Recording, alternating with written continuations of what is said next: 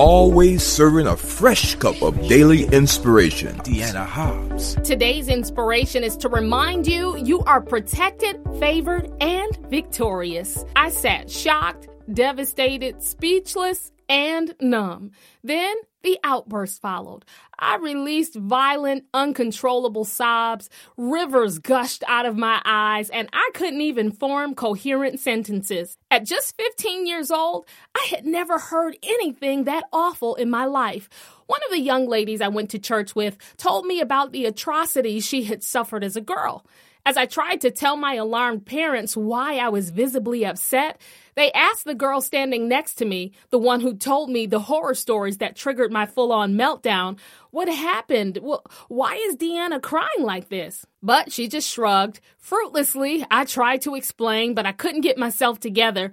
When I finally did regain my composure enough to share, the story sounded about as cohesive as a tangled ball of yarn. In other words, I wasn't making any sense. My explanation was a muddled mess, just like my emotions. Her tale of rape, beating, verbal assault, starvation, and relentless violence rocked me. She told me she had been locked in a basement for days at a time with no food, light, or love, and that she had been stripped out of her abusive parents' household. How could anyone do such things to an innocent child? I wondered. When the news of my response reached one of our church members, also the girl's adoptive mother, the woman explained to me, Deanna, she's lying.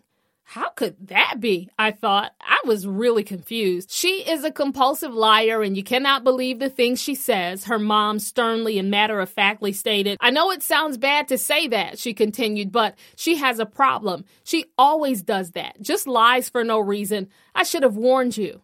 After getting me straight, the irate mom turned and scolded her adoptive daughter for being untruthful again. Now, at the time, I was too naive to really understand the complexities of a psychological disorder. I thought the adults in the room were cold hearted, callous, and blind to this poor soul's sincere cries. I had no knowledge of conditions such as mythomania or pseudologia fantastica, medical terms for compulsive lying. But as the years passed and I got to know the sweet faced inventor of tales, I realized she did have deeply rooted issues. This troubled individual incessantly told fibs and started harmful rumors about other people it got so bad, some folks were just afraid that any interaction with her at all might lead to them being at the center of one of her made up, controversy stirring stories. She hurt many people. Though perplexing back then, witnessing that helped teach me the importance of not taking everyone at their word. I also realized how, without God's leading, a deceptive person can slip under the radar and do serious harm in the life of the unsuspecting one. This is what happened in 2 Kings 8 and 7 through 15. When King Benhadad of Aram, who was very sick, learned that the prophet Elisha was in his neck of the woods, Damascus, which was a city in Aram or Syria, he sent his servant Hazael to meet the man of God. The king wanted Elisha to tell him whether he would recover from his condition or die from it. Although the Bible doesn't go into specifics about Benhadad's malady, it was bad enough to make the king think it could potentially cause his death. So, at the king's behest, Hazael went to Elisha and took loads of presents and goods with him. When Hazael got there, according to verse 9 in the God's Word translation, he told Elisha, Your humble servant, King Benhadad of Aram, has sent me to you. He asked whether he will recover from this illness.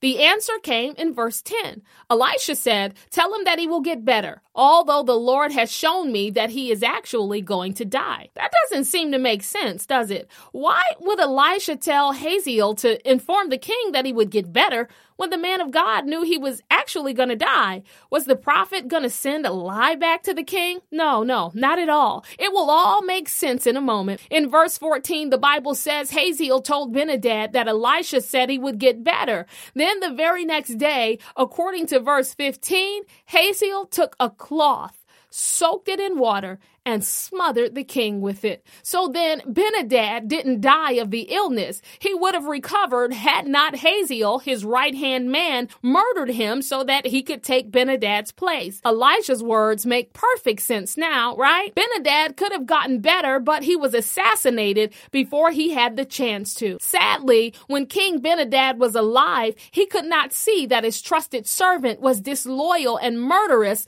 but God revealed it to Elisha. Friend, friend, God sees all. Aren't you glad that, unlike King Benhadad, you have a personal relationship with the omniscient, all knowing one? Because you are led by the Lord, you don't have to worry about the enemy's plot to destroy you actually working. God will reveal things to you to ensure your protection and your productivity. Here's something else interesting I want you to know. Hazael's name means God sees. God saw straight through this opportunistic, corrupt man merely posing as a humble, faithful servant of Benhadad. This shows us that nothing gets by God. He is fully aware of every plot, tactic, and scheme. The Lord knows what's behind the masked smiles of those who really intend to do you harm. He'll protect you if you let him. How do you let him? By remaining in his will and staying in fellowship with him. If you walk closely with the Lord, just as he allowed Elisha to see Hazael for who he really was, he'll allow you to see things things the enemy tries to hide. This podcast is to give you some good news. Your connection to God shields you from what the enemy does to harm you and instead causes it to turn around and bless you. The Lord is on your side. He's speaking to you right now. In Deuteronomy 31 and 6 in the New International Version, God said to the Israelites through Moses, Be strong and courageous. Do not be afraid or terrified because of them, for the Lord your God God goes with you. He will never leave you nor forsake you. Those are the Lord's words to you today. You have authority over the enemy because the power of the Holy Spirit rests on your life. Whatever form the attack takes on, you are protected, favored, and victorious. Go ahead and declare it right now. I am protected. I am favored. I am victorious. Oh, yes, you are. So you can trust and be confident that Satan's best laid plans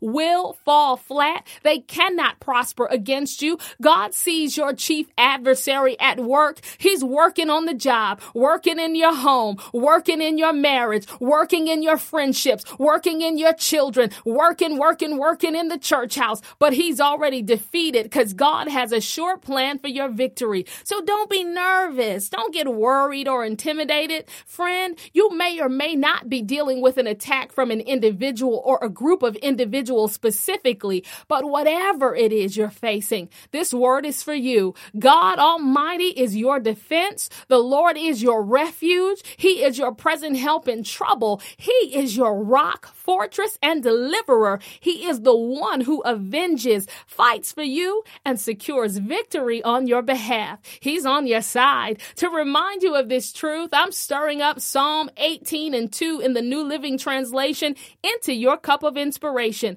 And it says this the Lord is my rock, my fortress, and my Savior. My God is my rock in whom I find protection. He is my shield, the power that saves me, and my place of safety. As you drink down the contents of your cup, take comfort in knowing that the Lord has you covered when the enemy shows up in your home, on the job, in ministry, business, health, finances, relationships, or wherever he chooses to attack.